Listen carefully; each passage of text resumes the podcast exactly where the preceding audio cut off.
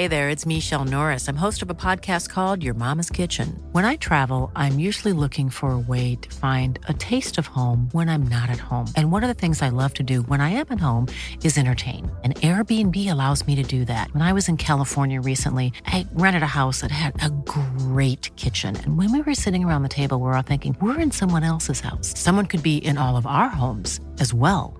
If you have a home, but you're not always at home, you have an Airbnb. Your home might be worth more than you think. Find out how much at airbnb.com/slash host.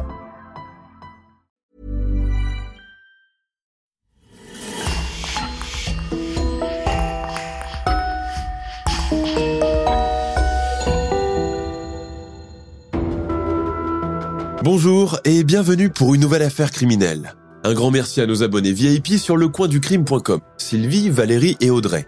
C'est grâce à elles que nous pouvons vous proposer des épisodes inédits. N'oubliez pas que vous pouvez aussi simplement et rapidement débloquer des dizaines d'épisodes inédits en vous abonnant directement sur Apple Podcast. C'est important pour nous car, comme vous le savez, le coin du crime survit à 100% grâce à nos auditeurs. On vous remercie donc infiniment et on commence. Gaddafi Farag Abdelatif est un homme d'affaires égyptien bien sous tout rapport. Tout lui sourit, il a un bel appartement à Alexandrie, une entreprise prospère et des revenus confortables. De plus, c'est un associé sûr, doublé d'un ami sur qui on peut compter. Un ami qui vous veut du bien. Pourtant, personne ne sait que derrière le masque du gendre idéal, Farag Abdelatif couvre des ténèbres qui n'attendent que le moment propice pour se déchaîner. Je vous invite à découvrir avec moi la sombre et terrifiante affaire du boucher de Gizeh, qui est revenu récemment à la une des médias orientaux et qui a plongé la société égyptienne dans le choc et la terreur.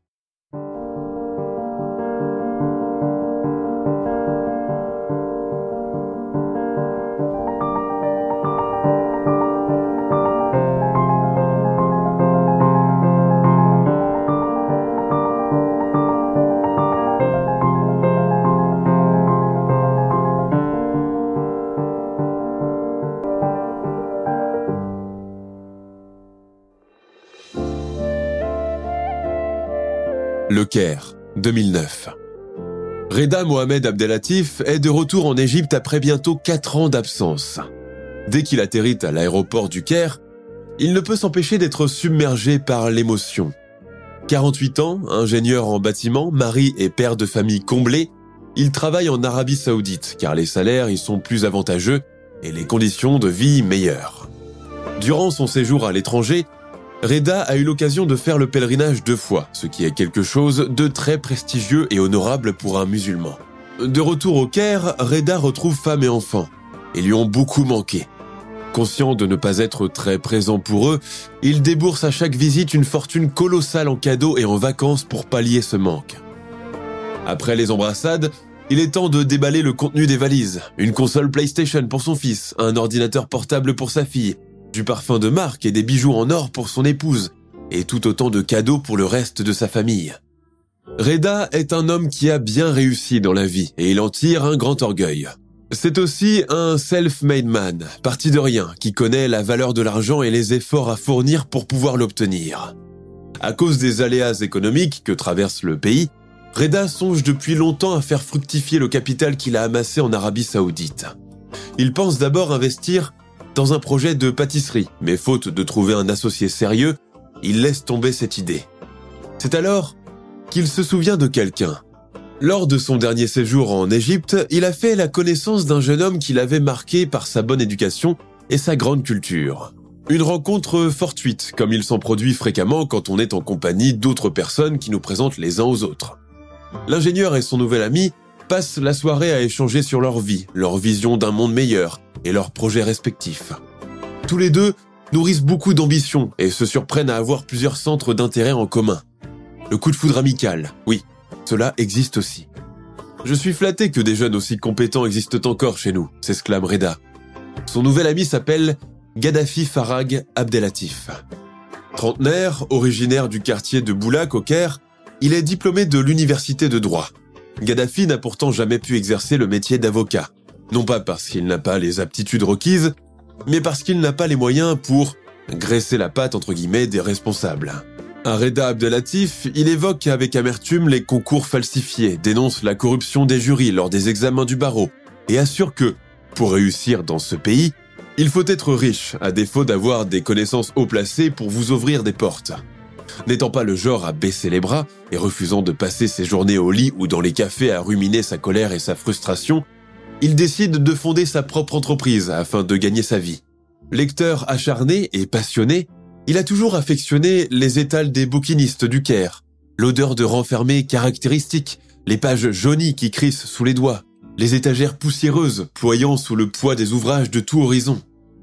Il peut lui arriver de passer des heures debout, la tête penchée sur un ouvrage, sous l'œil admiratif et bienveillant du bouquiniste, qui finit par lui laisser le livre à moitié prix ou le lui offrir. L'idée commence à germer dans son esprit.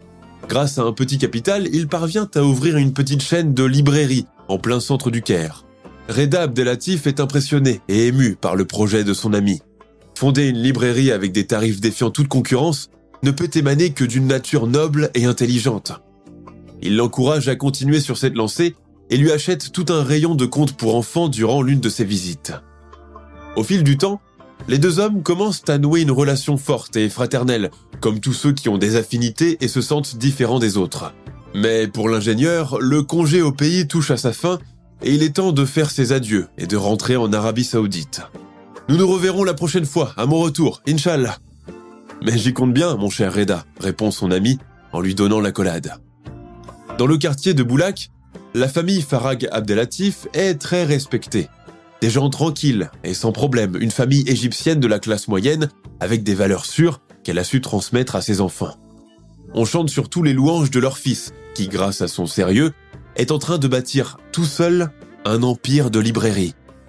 En voilà un qui pense à son prochain, à instruire la jeune génération en perdition, pendue à son portable et friande des télécrochets libanaises au détriment de la culture et du savoir.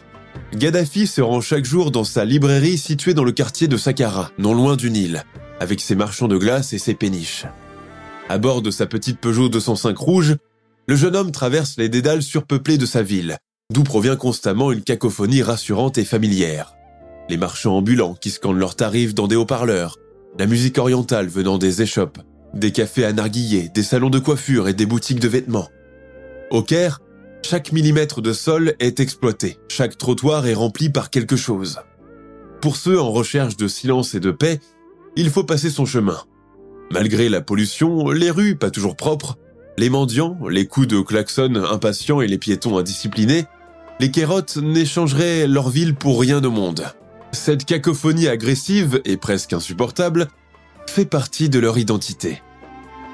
Arrivé à destination, Gaddafi stationne sa voiture dans une impasse située derrière sa librairie. Pour éviter qu'un malfrat ne brise la vitre pour lui dérober sa radio, comme cela s'est déjà produit par le passé, il confie son véhicule à un vieil homme contre une petite rétribution hebdomadaire. À l'intérieur de la librairie, l'odeur de la peinture encore récente persiste et chatouille les narines du propriétaire des lieux, qui ne peut s'empêcher de jeter un coup d'œil panoramique et satisfait sur l'ensemble. Construite en mezzanine, la librairie regroupe plusieurs rayons d'ouvrages touchant à divers sujets. Littérature arabe classique, histoire, littérature étrangère, biologie, philosophie, cuisine, politique et jeunesse. N'ayant pas encore généré suffisamment de bénéfices pour prendre un employé, Gaddafi travaille seul, et cela lui plaît bien. Comme il l'a raconté à Reda Abdelatif, il attend d'être un peu plus à l'aise financièrement pour aménager la mezzanine en mini-bibliothèque avec table, chaise et même des ordinateurs connectés. Et tu as une idée sur le coût de l'aménagement? lui demande-t-il avec intérêt. On verra bien, cela dépendra des, des rentrées. Comprenant que son ami est trop fier pour lui demander quelque chose, Reda Abdelatif propose directement son aide. Tu sais, tu peux compter sur moi si jamais tu as besoin. Et il lui fait un clin d'œil entendu. Le libraire sourit et se confond en remerciements. Abdelatif considère que Gaddafi est un homme digne de confiance et que tous les deux pourront réaliser beaucoup de choses extraordinaires. Il en est convaincu. Deux ans plus tard, et grâce à l'aide financière apportée par Reda, les affaires de la petite librairie commencent enfin à porter leurs fruits. Grâce à un prêt accordé par son ami, le libraire réussit à équiper sa mezzanine avec six ordinateurs dernier cri, sans compter des tables et des chaises directement commandées sur un catalogue et même un coin café avec cafetière, théière et tasse, le tout envoyé en cargo depuis l'Arabie saoudite. La vente des livres reste cependant saisonnière et aléatoire. Mais il en faut plus pour déstabiliser le propriétaire qui a fait de l'optimisme son leitmotiv. La plus grande affluence a lieu à chaque rentrée scolaire et pendant les fêtes religieuses où la clientèle se rabat sur les ouvrages islamiques et les gadgets à offrir à leurs proches. Le jeune homme a suffisamment de flair pour détecter à présent le goût des uns et des autres, la clientèle avisée, sans compter celle qui vient régulièrement et qu'il faut fidéliser avec des promotions. Il propose même, à présent, un service de commande de livres introuvable en Égypte, directement au dépôt en Europe ou aux États-Unis, ce qui est particulièrement confortable pour beaucoup de professeurs universitaires qu'il compte parmi ses clients les plus fidèles. Il y a aussi et surtout les périodes de vaches maigres, surtout en été où les enfants sont en vacances et où tout le monde songe à aller à la plage plutôt que de venir acheter un bouquin. Ces périodes-là sont les plus redoutées par le libraire qui en profite pour déclarer les soldes et brader des ouvrages sans laisser de marge, juste pour ne pas garder de stock invendu. Je me rattraperai à la rentrée, se dit-il, en toute confiance. Mais la concurrence commence à se faire féroce dans les alentours. Des librairies en plein air sorties de nulle part commencent à présent à lui voler sa clientèle, en proposant les mêmes livres et des fournitures scolaires made in China deux ou trois fois moins chères. Impossible de les déloger, et si la police le fait parfois, ils finissent toujours par revenir. Un soir, alors qu'il discute de cela au téléphone avec son ami Reda, il déclare ⁇ Je pense que je vais abandonner ce projet de librairie. Les gens ne lisent pas suffisamment, encore moins les jeunes. Bientôt je n'aurai plus de quoi payer mes charges et la banque risque de me refuser un crédit. On va arranger cela, ne t'inquiète pas, répond l'ingénieur, tel un bon ange gardien. Mais malgré toute leur bonne volonté, pour garder ce business sur pied, la crise finit par les rattraper. Au début de l'année 2011, Gaddafi met finalement la clé sous la porte. C'est avec le cœur gros qu'il abandonne ce projet auquel il tenait et auquel il avait consacré tout son temps, ses ressources et son énergie. Mais jamais à court d'idées et effrayé à l'idée de chômer, il projette d'enchaîner avec un nouveau business, un magasin de jouets. Heureusement que des gens comme Reda croient encore en ses compétences. Mieux, ce dernier propose même de devenir son associé dans cette nouvelle aventure, pour lui éviter les mauvaises surprises. Le partage des bénéfices se fera 50-50. Gaddafi accepte cette main tendue avec reconnaissance. Mais ce n'est pas tout. Reda a tellement confiance en lui qu'il lui délivre même une autorisation officielle pour gérer ses finances en son absence. Mieux, il va même jusqu'à lui confier son carnet de chèques pour pouvoir régler les dépenses de leur commerce à sa place. Existe-t-il un ami aussi dévoué que lui un partenaire commercial aussi confiant et généreux? Mais au fond, Gaddafi est jaloux de la réussite sociale de son ami et aspire secrètement à avoir une vie et une famille comme la sienne. Souvent invité à dîner chez lui pendant son congé en Égypte, il ne peut s'empêcher d'observer chaque recoin de sa belle villa entourée de palmiers et d'hibiscus, d'admirer le mobilier, la télévision à écran plat, les iPads de ses enfants, la table de la salle à manger garnie à rabord de mets délicieux et chers. De retour dans le modeste appartement de ses parents à Boulac, Gaddafi est hanté par les images de cette vie de famille palpitante qu'est celle de Reda Abdelatif, de ce bonheur tranquille facilité par l'argent. Il ne peut s'empêcher de faire la comparaison avec sa pauvre petite chambre qu'il partageait auparavant avec ses deux autres frères, à présent mariés et installés ailleurs, avec son matelas affaissé, son armoire cassée et sa peinture écaillée. Moi aussi, j'ai droit à ma part du gâteau. Moi aussi, j'ai droit au bonheur. Je suis fatigué de toujours me soucier du lendemain, marmonne-t-il avec aigreur. Il en est persuadé. Il y arrivera, d'une manière ou d'une autre. À présent qu'il est devenu mandataire des finances de son ami, l'ancien libraire commence à prendre des libertés. Et ce qui n'était qu'une question d'un ou deux retraits de liquide par semaine devient bientôt un réflexe quotidien. La vue des billets neufs et brillants sortant du guichet automatique le plonge dans un bonheur intense. Gaddafi sait que Reda n'est pas le genre à s'attarder sur les fiches de paye, à demander des comptes et des relevés.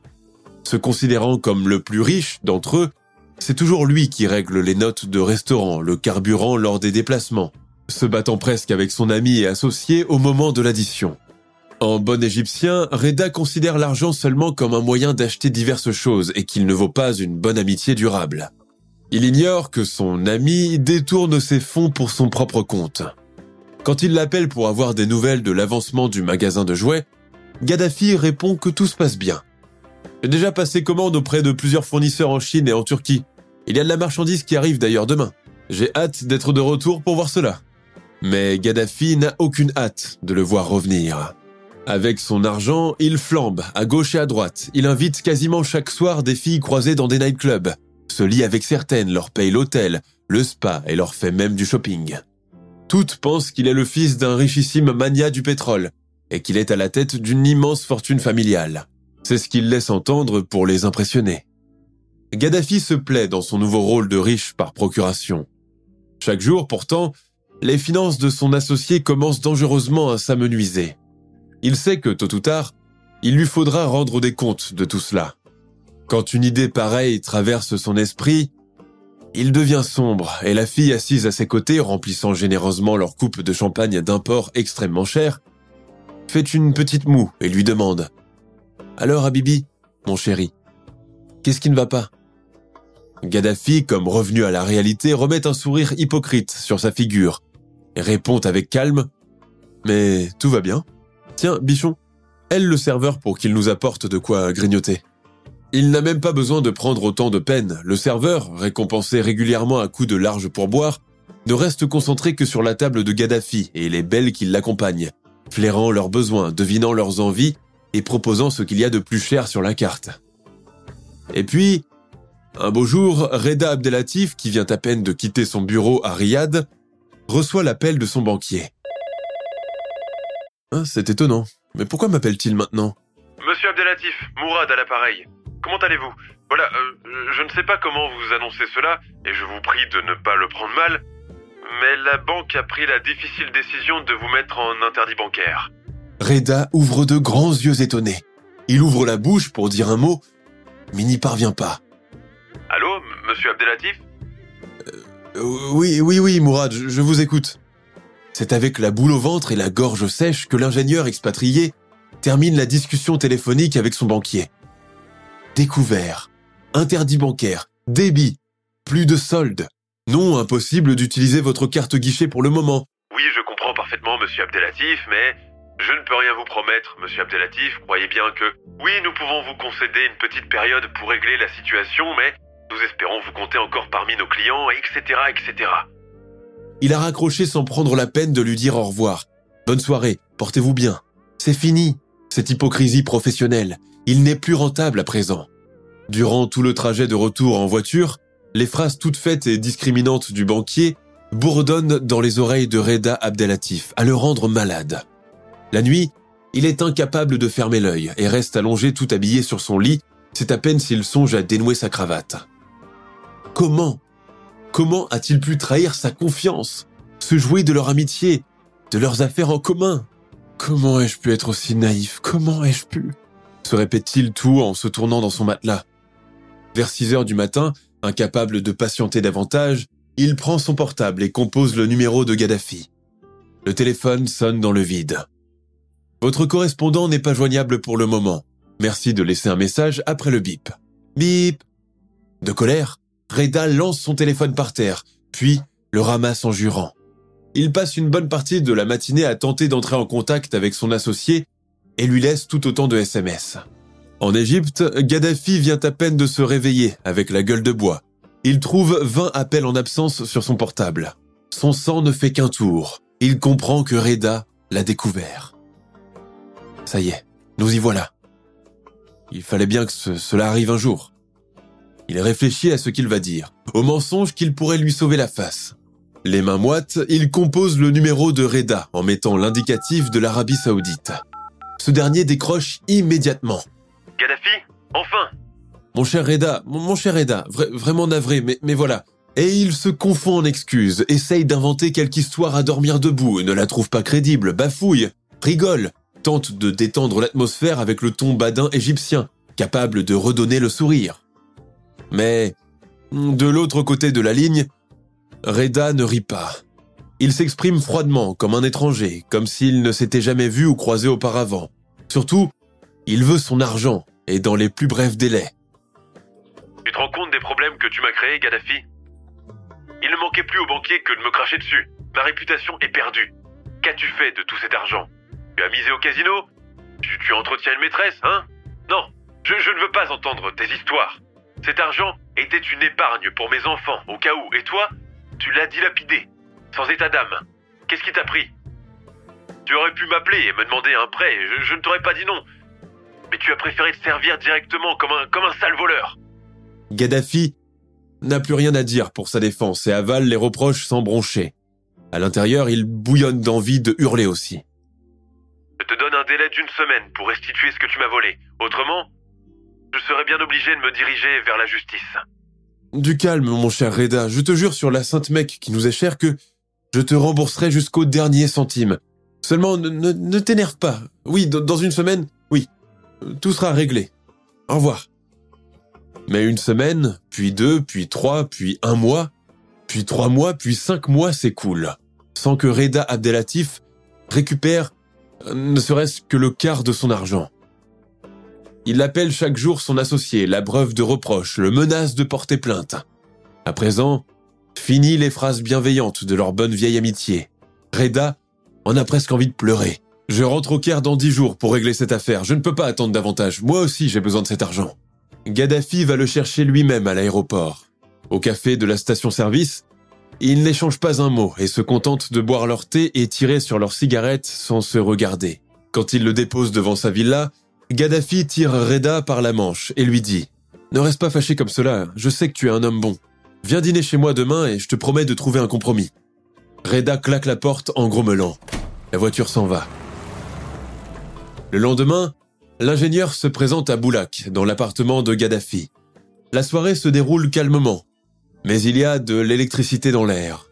À chaque fois que Reda Abdelatif tente d'aborder la question de l'argent à restituer, son ami détourne le sujet et commence à parler de tout et de rien. Puis, il se lève d'un bond et file à la cuisine. Les lasagnes sont presque prêtes, s'exclame-t-il sur un ton insouciant depuis la cuisine. Les deux hommes passent à table. Reda n'est pas d'humeur à discuter de futilité et se contente de piocher en silence dans son assiette. Gaddafi, de son côté, tente de détendre l'atmosphère déjà pesante et fait la conversation pour deux. Je te sers à boire J'ai du coca, du jus de fruits, du vin. Ah non, désolé, tu, ne bois pas d'alcool, j'avais complètement oublié. Le dîner se poursuit et s'étire en longueur. Reda commence à montrer des signes d'impatience. Gaddafi insiste pour le resservir, même s'il déclare ne plus avoir faim. Allons, ce sont les meilleures pâtes du Caire. Voyons, ne me dis pas que ta femme te fait des reproches sur ton poids. à la fin du dîner, Reda Abdelatif commence à avoir chaud. Il déboutonne sa chemise, boit un verre d'eau, se sent tout barbouillé. Tout va bien, frère? Oui. Son pouls bat très fort. Pris de vertige, il titube comme un ivrogne, commence à chercher le canapé pour s'allonger. Je... Je, ne me, je ne me sens pas bien, je... Je, je dois m'allonger un peu. Gaddafi le conduit dans sa chambre, lui enlève ses chaussures et l'installe sur le lit. Je te prépare une tisane d'hibiscus, ça ira mieux après. Mais Reda, le visage pâle et suant, fait signe que non et perd connaissance. Son ami reste à l'observer depuis le pas de la porte. Il a réagi très vite, étonnant qu'il ne se soit pas mis à vomir. Il s'éclipse, revient avec une barre de fer et lui fracasse froidement le crâne. Quelques heures plus tard, le corps de Reda Abdelatif, ensanglanté, est transporté dans un sac de ciment, puis enterré dans un trou creusé préalablement dans une pièce de l'appartement. Une semaine plus tard, Gaddafi, soucieux de dissimuler toute trace du crime, fait venir un maçon pour poser de la céramique dans la pièce. Il prétend que c'est pour dissimuler des canalisations d'égout devenues gênantes. Le lendemain, il envoie un message à l'épouse de l'ingénieur, prétextant que ce dernier a été arrêté par la police lors d'une manifestation, sans fournir plus de détails sur le sujet. À partir de ce moment, Gaddafi commence à usurper l'identité de Reda Abdelatif, en toute impunité. Quelques mois plus tard, l'ingénieur Reda Abdelatif jouit désormais de revenus confortables et aime à le montrer. Sur sa carte de visite, sa profession gravée en lettres dorées lui donne du prestige. Dans la société égyptienne, on adore les titres honorifiques. On l'appelle dorénavant, suivant l'ancienne tradition ottomane, Reda Pacha, Monsieur Reda. Maintenant qu'il est riche, tout paraît plus facile, plus fluide, plus proche. Au cours du mois de juin 2015, il commence à courtiser une certaine Nadine El Sayed El Jandi. Nadine est une jolie jeune femme issue d'une famille bourgeoise du Caire. Depuis toujours, elle rêve de mener une carrière de mannequin. Marcher sur un podium à Paris, à Milan ou Londres serait la chose la plus extraordinaire qui pourrait lui arriver. L'ingénieur Prosper se présente comme un amant attentionné, ouvert d'esprit, compréhensif et prêt à soutenir sa petite amie afin de réaliser sa carrière. Nadine lui fait confiance aveuglément, convaincue que cette relation se conclura tôt ou tard par un heureux mariage et la réalisation de tous ses rêves. Mais voilà qu'il déplace son intérêt vers la sœur de sa prétendante, au point de susciter la rivalité entre elles. Se sentant trahie, Nadine menace d'aller tout raconter à ses parents et leur révéler sa vraie nature perverse.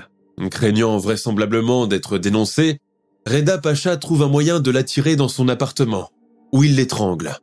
Par la suite, il enterre son corps près de celui de sa première victime et associé, de qui il a usurpé l'identité. À la famille très inquiète, il annonce que sa fiancée l'a trahi et qu'elle s'est enfuie en France avec un businessman libanais pour devenir actrice là-bas. Quelques mois plus tard, Reda Pacha épouse une certaine Fatima Zara Zakaria. Cela ne l'empêche pas d'avoir plusieurs aventures extra-conjugales. Sachant que son mari est un coureur de jupons invétéré, sa femme lui vole et confisque la somme de 400 000 livres pour l'empêcher d'épouser une autre femme. Lors d'une énième dispute, Gaddafi lui cogne la tête contre un mur et enterre son corps sous le plancher avec tous ses bijoux en or pour bien signifier qu'il s'agit d'un crime de vengeance. Il reprend tout naturellement ses sorties nocturnes, dépensant généreusement l'argent qui n'est pas le sien, et continue d'entretenir ses maîtresses. Ayant toujours procuration sur les biens de son ancien associé, il décide de vendre toutes ses propriétés et biens immobiliers. Le compte bancaire renfloué et avec deux Mastercard Gold en poche, il met le cap sur la ville d'Alexandrie. Reda Pacha s'enquiert des prix du marché de l'immobilier et loue un joli appartement situé au huitième étage d'une résidence privée. Il ouvre aussi un magasin d'électroménager dans le quartier marchand d'Azafra. Beau parleur, instruit, séducteur, flambeur, l'homme de 40 ans ne passe pas inaperçu. Quelques semaines plus tard, il fait la connaissance d'une jeune femme, Yasmine Nasser Ibrahim, qui est venue déposer son CV chez lui pour un emploi de vendeuse. Il commence à la courtiser, à lui dire qu'il est amoureux d'elle, l'invitant souvent à dîner et lui proposant de partir ensemble en voyage à Charm al-Sheikh. La jeune femme tombe sous son charme et, par la même occasion, dans le piège. Il lui promet le mariage, elle accepte, heureuse et flattée d'être choisie par un homme si influent et riche. Elle, la simple petite vendeuse. Mais à son insu, Reda met la main sur des documents notariaux d'un ancien appartement qu'elle possédait et le revend pour la somme de 45 000 livres. Avec cet argent, il continue de mener sa vie de jet-setter, emmenant sa fiancée dans les endroits les plus chics de la ville, la couvrant de cadeaux et d'attention. Mais l'entourloupe ne dure pas. Yasmine Nasser Ibrahim est contactée un matin par son notaire qui lui demande un complément de documents. Mais les documents du compromis de vente de l'appartement, voyons. Mais, mais, je, je n'ai rien vendu, moi. Elle a compris. Quand elle se rend compte de l'escroquerie, Yasmine confronte son fiancé et lui ordonne de lui restituer son argent, sinon, elle ira porter plainte à la police. Reda Pacha emploie alors la douceur et lui promet de la rembourser, prétextant qu'il a fait cela juste pour s'acquitter d'une dette urgente chez un fournisseur. Yasmine lui donne un délai d'un mois pour lui restituer la somme intégrale. Il tente de la tranquilliser, lui jure que c'est une affaire de deux ou trois semaines maximum. La jeune femme, nullement impressionnée par ses promesses, lui pose un ultimatum. Si tu ne me rends pas mon argent, j'irai te dénoncer à la police. C'est clair? En mai 2017, l'homme d'affaires acculé appelle Yasmine et lui demande de passer chez lui au magasin. Ton argent est prêt. Passe à la boutique. Puis nous irons déjeuner ensemble. La jeune femme, sans se douter de rien et bien contente à l'idée de récupérer son dû, va le retrouver. Le piège se referme sur elle. L'homme l'attire dans une pièce, l'étrangle avec un foulard et l'enterre sous le sol du débarras de sa boutique. Après le meurtre de Yasmine, l'assassin, doublé d'un usurpateur, continue de mener sa vie comme d'habitude, toujours sous l'identité de Reda Mohamed Abdelatif. Considéré comme un commerçant prospère et tout à fait respectable, il fait la connaissance d'une femme médecin issue d'une famille riche d'Alexandrie, le couple se fréquente brièvement, puis se marie. De cette union naît un petit garçon. Mais la relation du couple commence rapidement à se détériorer. La nouvelle épouse, instruite et lucide, s'aperçoit très rapidement qu'à l'évidence, quelque chose ne va pas avec l'homme qui partage sa vie. Les disputes, quotidiennes et houleuses, rendent toute réconciliation impossible. Quand le divorce est finalement prononcé, Reda est contraint de quitter l'appartement de son ex-femme pour aller s'installer dans un quartier plus modeste, où il loue un studio. Un jour, déguisé en femme et entièrement voilé d'un niqab, il entre par effraction dans le domicile de son ex-femme et lui vole une grande somme d'argent ainsi que des bijoux en or.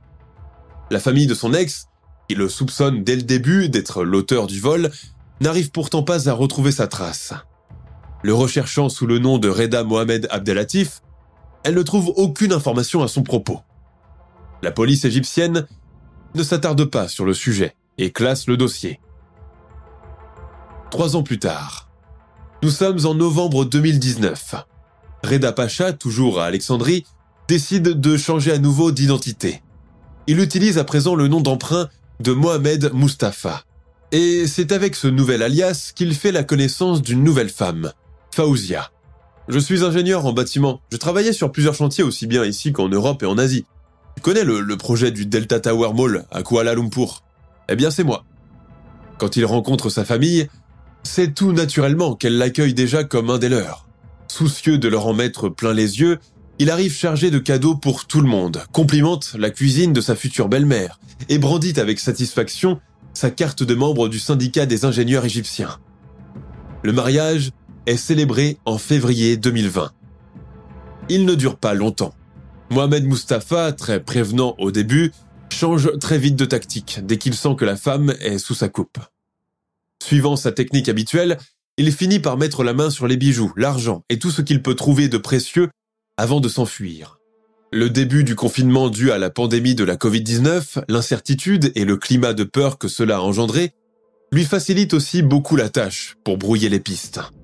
Lorsque Faouzia l'appelle, il prétend qu'il est à l'isolement obligatoire car il vient de contracter le virus du corona et qu'il est sous respirateur artificiel. Pendant ce temps, cette dernière découvre que leur appartement a été loué sous le nom d'un certain Reda Mohamed Abdelatif, et non pas de Mohamed Mustafa, le nom de son mari. Inquiète, mais très étonnée par ce qu'elle vient de découvrir, elle tente encore une fois d'entrer en contact avec son mari malade. Toutefois, elle ne parvient pas à le localiser. Comment vas-tu? Dans quelle unité de l'hôpital tu te trouves en ce moment? Paosia veut surtout parler de cette histoire de faux nom qui figure sur le contrat de bail. Mais ses appels et ses messages restent lettres mortes. Quelque temps plus tard, le faux Mohamed Mustafa se rend chez un bijoutier pour lui vendre les bijoux en or volés précédemment à sa femme. Il ignore que ce dernier est un ami de la famille de Faouzia et qu'elle est l'une de ses clientes fidèles. Cependant, le bijoutier ne soupçonne rien au début et accepte la transaction. Mais le mari commence à revenir chez lui fréquemment, à chaque fois avec une quantité impressionnante de bracelets, bagues et colliers à écouler. Le marchand commence à douter de la nature de ce trafic. Il n'est pas dupe.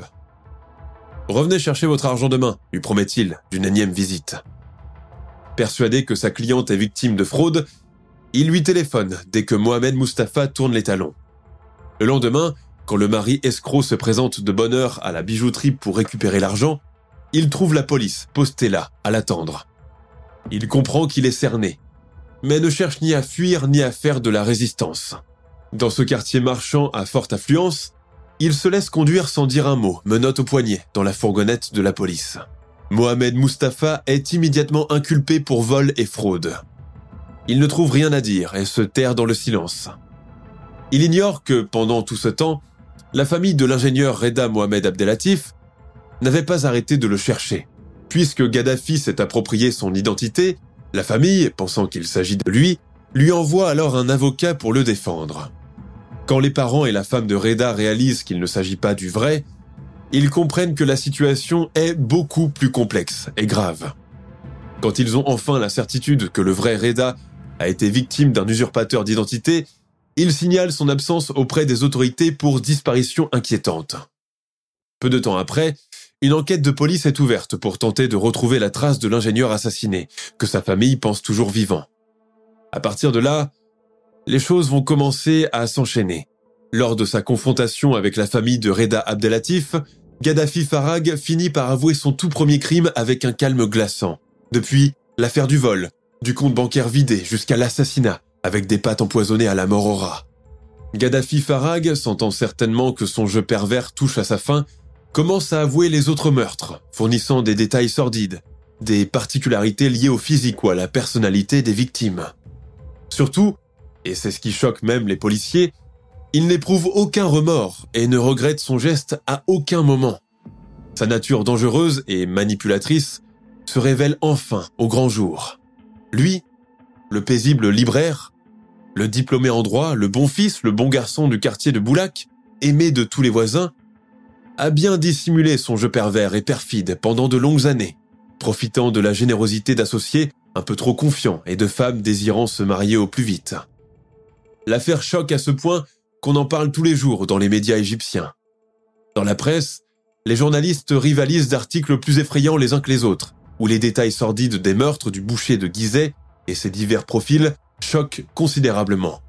Grâce aux indications précises de l'assassin, la police se rend sur les lieux des différents endroits où il a enterré ses victimes.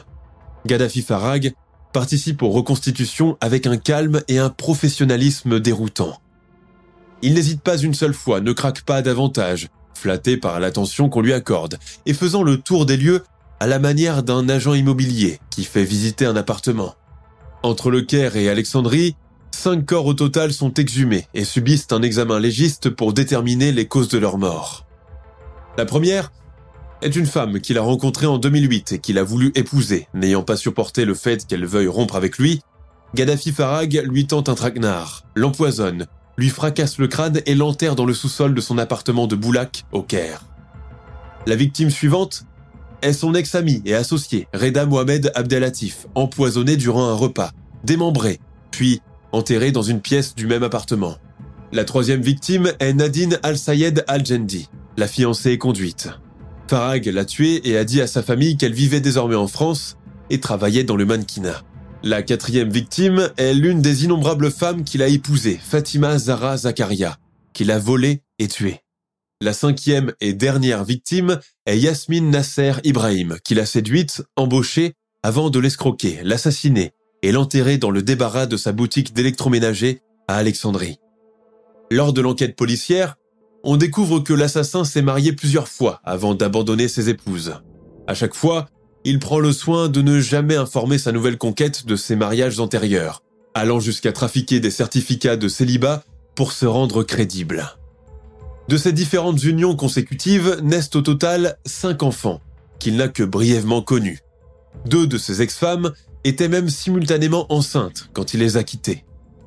Celui que l'on surnomme désormais le boucher de Gizeh passe deux mois en détention provisoire. Au lieu d'être envoyé dans une prison classique, il est interné dans un hôpital psychiatrique afin de déterminer s'il est apte à subir ou non un procès. Après un examen psychiatrique approfondi, il est établi que le meurtrier aux multiples visages souffre effectivement d'un trouble psychique, sans en divulguer la nature, mais qu'il possède toutes ses facultés mentales et intellectuelles et qu'il est donc en mesure de passer en jugement. Gaddafi Farag Abdelatif est présenté devant la justice pour les chefs d'accusation de quintuple meurtre au premier degré, ainsi que pour plusieurs affaires connexes de fraude, de détournement de fonds, de falsification de documents administratifs et notariaux, et d'usurpation d'identité. Le procès dure bien un an et demi, notamment à cause des nombreux témoignages, de la collecte des preuves, des déclarations des familles des victimes, sans compter les rapports médico-légaux. Au terme de deux procès très médiatisés, Tenu successivement dans la cour de justice de Gizeh et du parquet d'Alexandrie, le meurtrier est condamné à cinq peines de mort correspondant à chacun de ses crimes, ainsi qu'une peine de réclusion criminelle à perpétuité pour les différentes affaires de vol et de fraude. Le boucher de Gizeh fait appel de chacune de ces condamnations, mais tous ces recours lui sont refusés. Aux dernières nouvelles, on apprend qu'il a encore fait appel pour sa condamnation à la peine capitale. Si cette ultime demande est rejetée, il sera probablement exécuté dans les prochains mois ou les prochaines années. Dans l'attente de l'achèvement de ce long processus judiciaire, et surtout l'approbation du président égyptien comme le veut la tradition, le boucher de Gizeh reste dans le couloir de la mort. L'histoire de ce tueur en série, doublé d'un arnaqueur redoutable, a tellement passionné les fans de True Crime en Égypte et plus largement au Moyen-Orient que l'idée d'une adaptation cinématographique a été avancée. Finalement, c'est tout récemment, en septembre 2023, que la série Safa El Giza, inspirée de son histoire, est sortie sur les plateformes égyptiennes. Produite par Hadi El Bagouri, déclinée en 8 épisodes avec l'acteur Ahmed Fahmy dans le rôle principal, ce thriller, allaitant et oppressant, ne cesse de faire parler de lui sur les réseaux sociaux. Avec un dynamisme et un suspense redoutables, on suit l'histoire de ce citoyen égyptien à l'allure trompeuse, qui, sous ses dehors d'homme ordinaire, se crée son propre univers de tromperie, de mensonges, de fraude et de meurtre. L'histoire du boucher de Gizeh nous rappelle comment des individus d'apparence ordinaire et bien sous tout rapport peuvent en vérité cacher une part sombre et dangereuse en eux. Son cheminement professionnel brillant, sa stabilité financière, ses nombreuses conquêtes féminines n'étaient en fait qu'une manière de dissimuler sa vraie nature, déviante et psychopathe. Nous sommes à la fin de notre émission du jour. N'hésitez pas à écouter les autres émissions du podcast et à prendre 5 secondes pour nous laisser un 5 étoiles sur iTunes. C'est vraiment très important pour nous. Vous pouvez aussi vous abonner pour ne pas rater les prochains épisodes et nous suivre sur Facebook pour nous en proposer de nouveaux. Merci et à bientôt.